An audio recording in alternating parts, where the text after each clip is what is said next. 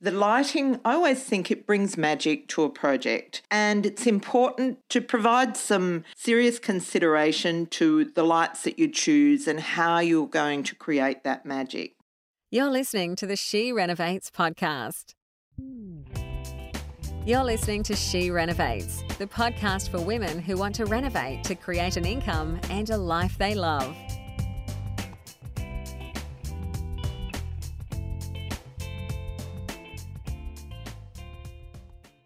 Well, hello, renovators. It's Bernadette back today with a solo episode, and I'm going to be talking about lighting.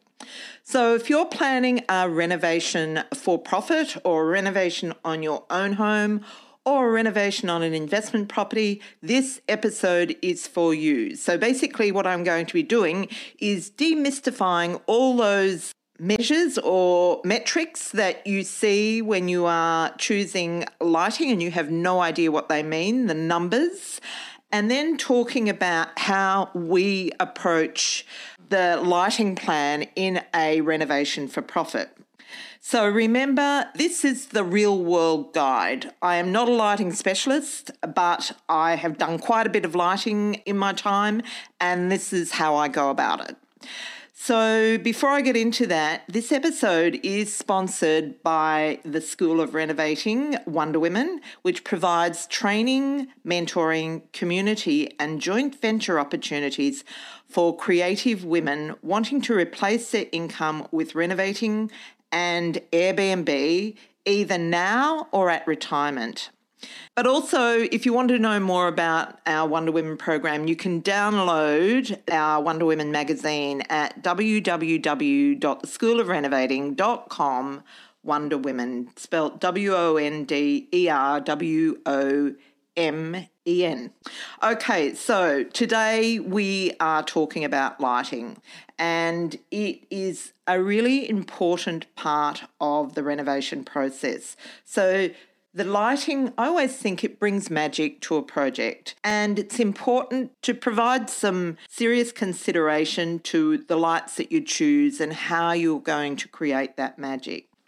Now, before I get into the actual the design part of it, I want to talk to you about all the numbers and the letters that you see when you are buying lighting. So there's four things that I want to talk about. The CRI, the lumen, the wattage, and the Kelvin. Now, in the past, we have had mainly had incandescent lights and halogens. Now, I have to tell you, I hate halogen lights with a passion. I think they're the blowflies of the lighting industry. They are thankfully being phased out as we move closer to a much lower energy option in the low energy, in broad terms, in low energy options, we have the LED lights, which are the very best. Then there are compact fluoros, which are very good, but not the best. And then the next one down is halogen. So, where you might normally have selected a 100 watt globe and known that was going to be the right for your room, there's a few more things that you need to consider. Now, there's a thing called the CRI, which is the color rendering index.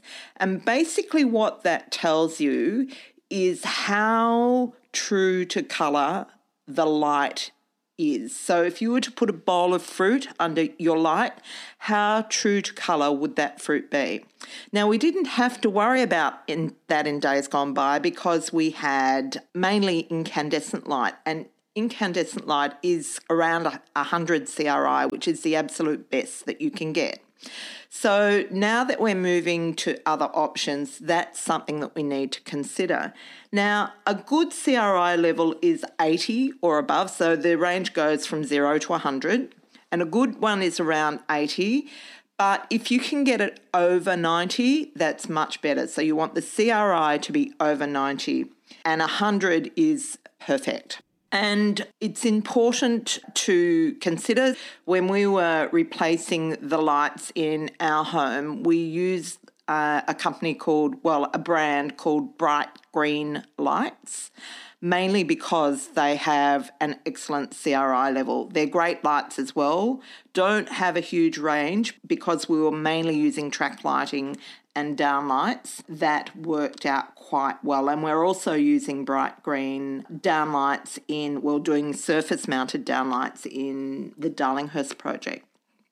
So check the CRI level. So now, in terms of wattage, since we have moved away from incandescent globes, I wouldn't worry about the wattage because that just talks about how much energy it takes to use for the light to glow. But I will refer to the old 100 watt, 75 watt, and 60 watt just to give you an idea of the level of light that you're going to have. Now, but we're not talking about wattage, but what we do talk about is lumen. And lumen is the brightness of the light. So, if in the past you like to use a 100 watt globe in a room, then you're going to be looking for something that provides around 1600 lumen. If you want to have around 75 watts, you're going to be looking at around 1100 lumen. 60 watts, you want 800 lumen, and 40 watts, you want 450 lumen. Yeah, so as I say, don't worry about watts anymore. When you're buying an LED globe, look at what the lumen level is. Now, we're going to include a quick reference guide with the show notes this week, and you will find that in our She Renovates free membership portal. If you're not a member, it's very easy to sign up and it gives you access to all the resources and the notes from every episode we have ever created. Now, okay, so we've talked about wattage, we've talked about lumen, we've talked about CRI level. The only other thing to consider, and this is an important aspect, is the Kelvin, and that's the warmth of the globe or the light. If you want to have a warm, cozy environment, you're going to go for a low level, around 2700. If you want it to be really cold and clinical, you'll go for around six and a half thousand. That's very chilly. So it, the range is between those two factors. Now, I like to have a cool um, light in the kitchen and the bathroom because I think in areas where we want them to be really clinically clean, that's appropriate to have a cool light globe in there. However, I am noticing that it is hard to get lights that have a cool light, that have a cool globe in them. Most tend towards the warmer globes, and warm light is perfect for bedrooms and living areas.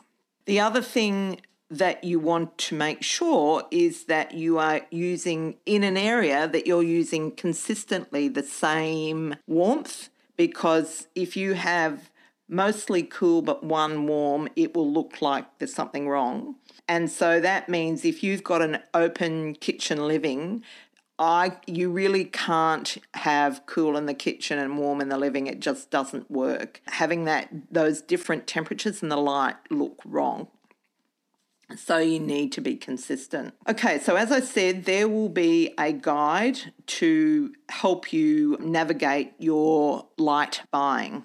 So, when you are planning out the lights for your reno, I'm going to just talk through a few tips on what type of lights to choose and what to put where. And the first thing I want to say is try and be consistent in your type of light. We choose paint colors and keep it consistent throughout the property Choose a colour for your lighting and keep that consistent as well. Now, it's fine to have a feature light that contrasts, that's fine, but in all your general lighting, be as consistent as possible. If you are using a metal in your light, then make sure that you're using the same metal throughout. Don't have chrome in one room and brass in another. That will just look like very unresolved. So, consistency is key. Now, in terms of your project, you want to think about three main types of lighting. We're talking about general or ambient light, which, as the name suggests, is just the way the rooms are lit generally. Then we'll talk about task lighting.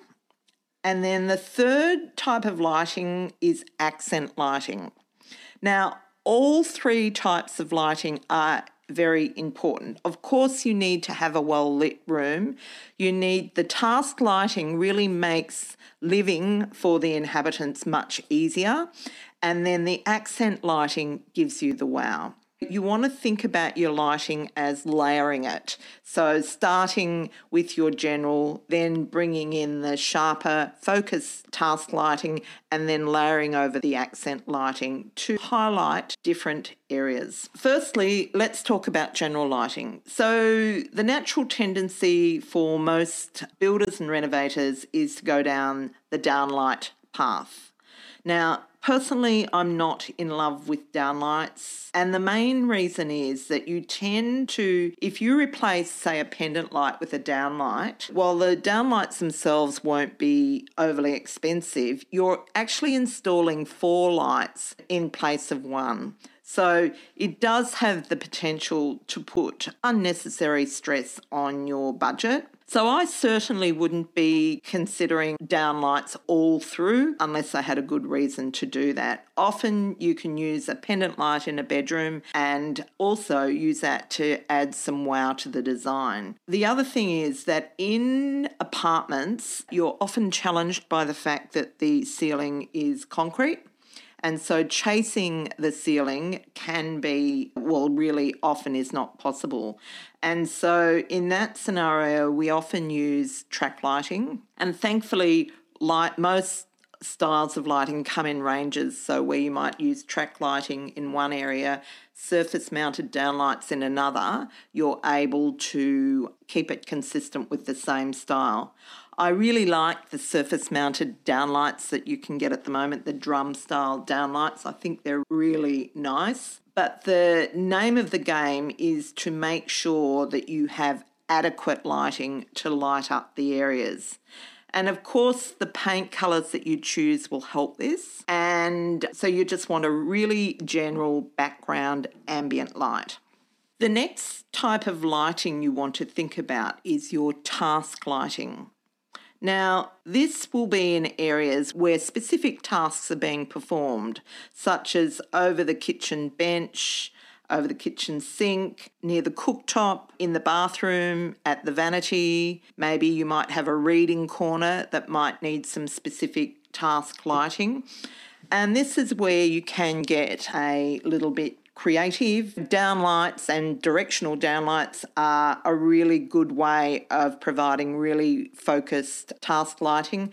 Another thing that I didn't mention when I was talking about the different things that you consider when choosing lighting is the angle of the beam. So, how focused is it a narrow angle or is it a wide angle?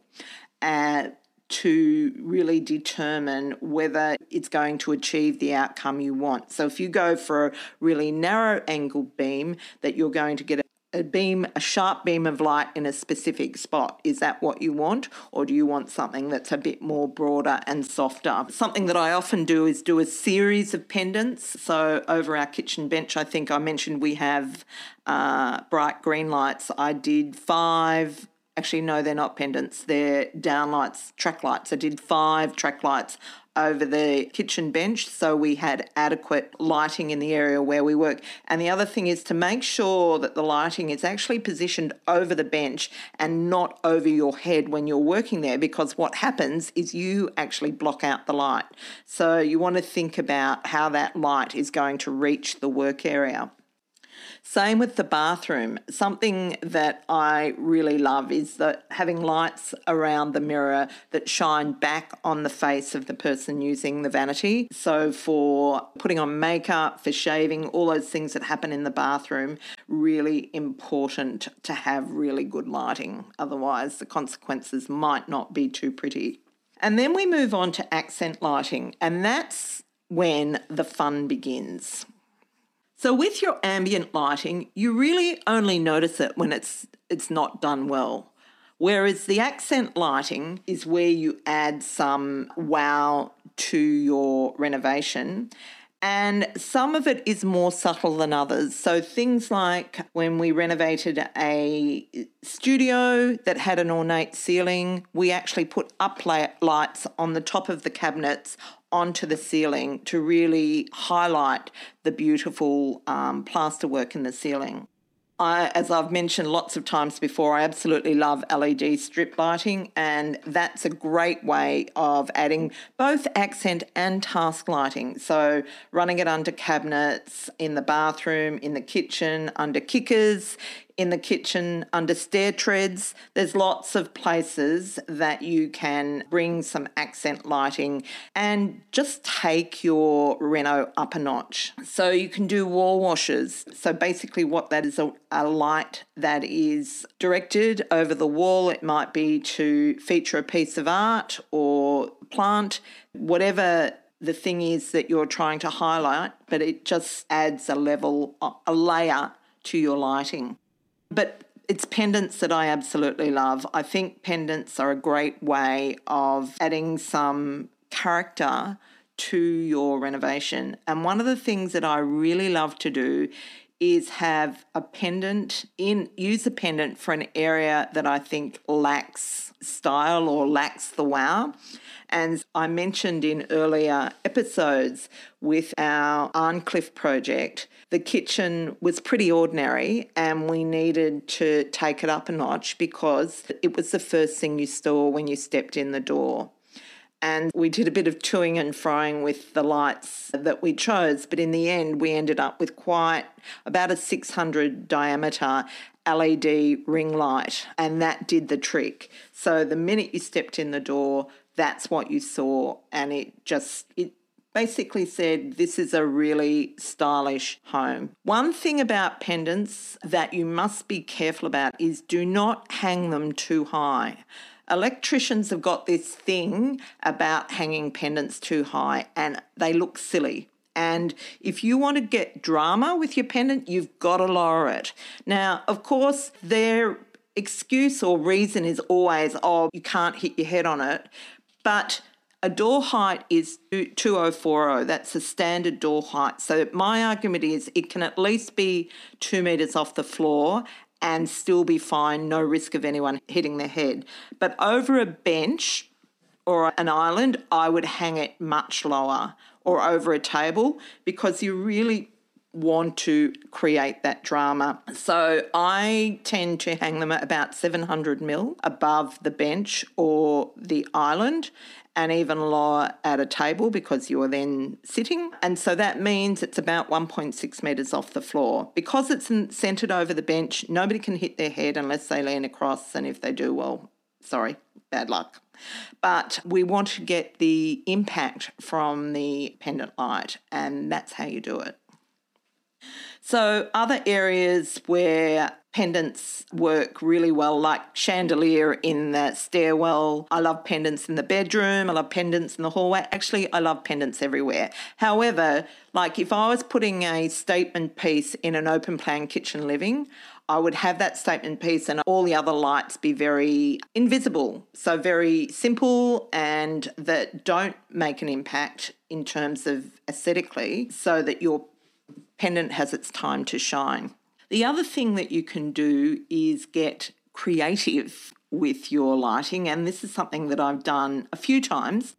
Our family, for a few years, had this tradition of doing DIY at Christmas time, so we all had to make something.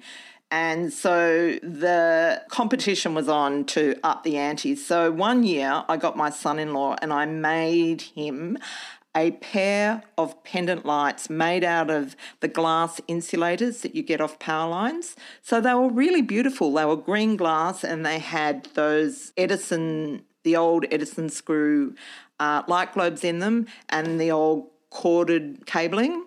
And th- they were remarkable. And fortunately, we have an electrician that lives over the road from us, so he gets called on quite a bit to do little wiring jobs in order for us to be able to achieve our lighting outcomes. The other DIY project we did was we had dinner at at the I think it's called the Ovolo at Woolloomooloo and they had these magnificent, huge industrial chandeliers that Stephen and I both loved. Couldn't find them anywhere, so we decided to make them. And one of our students and her husband, Maria and Ed Burwood, have a light importing business. And so they found me sort of the basis of it. It was one of those spider lights at a lighting show. And so what I did was got a, I think it was 1.2 metre circular hoop fabricated by a metal fabricator with, with the holes punched into it for the cords to go through. And so Stephen and I assembled it and then we just took it over to the road to John O, and he actually wired it up. So Stephen and I assembled it and then we took it over the road to our neighbouring electrician who wired it up.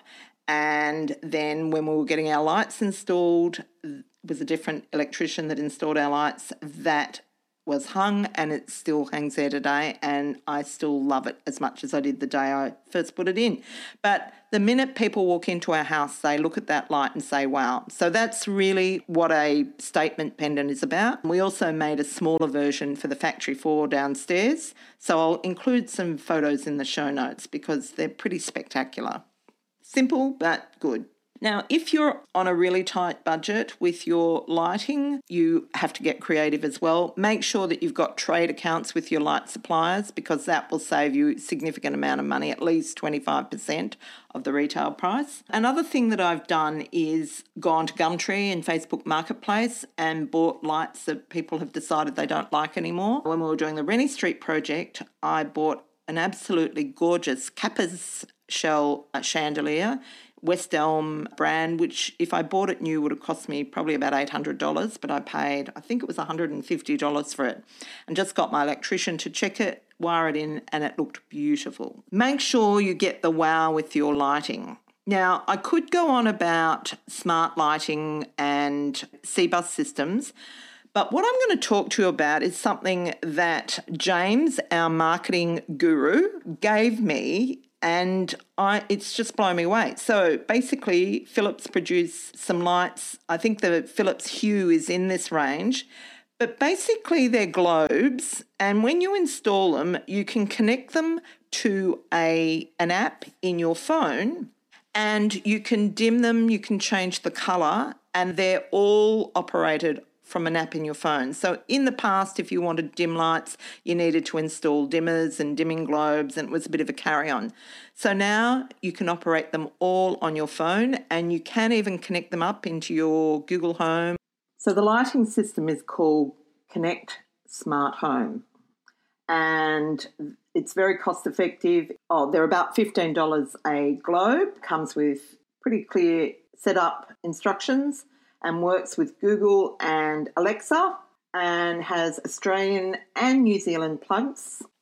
And so it basically means that you control your lighting level and the colour at the tip of your fingers in an app in your phone. And you can get all sorts of configurations. You can get downlights, you can get strip lighting, you can get normal globes that go into lamps. So check it out. Look out for them. Okay, so that's it for me for today. If you haven't done and you've got a minute, I'd really love you to come over to the Apple podcast platform or whatever platform you are listening to this um, episode on and um, leave us a review. If you've got some ideas on things you'd like us to talk about, then I'd love to hear from you. Okay, so that's it from me today. See you next week. This is the She Renovates podcast. To discover how to harness the power of renovating, check out theschoolofrenovating.com.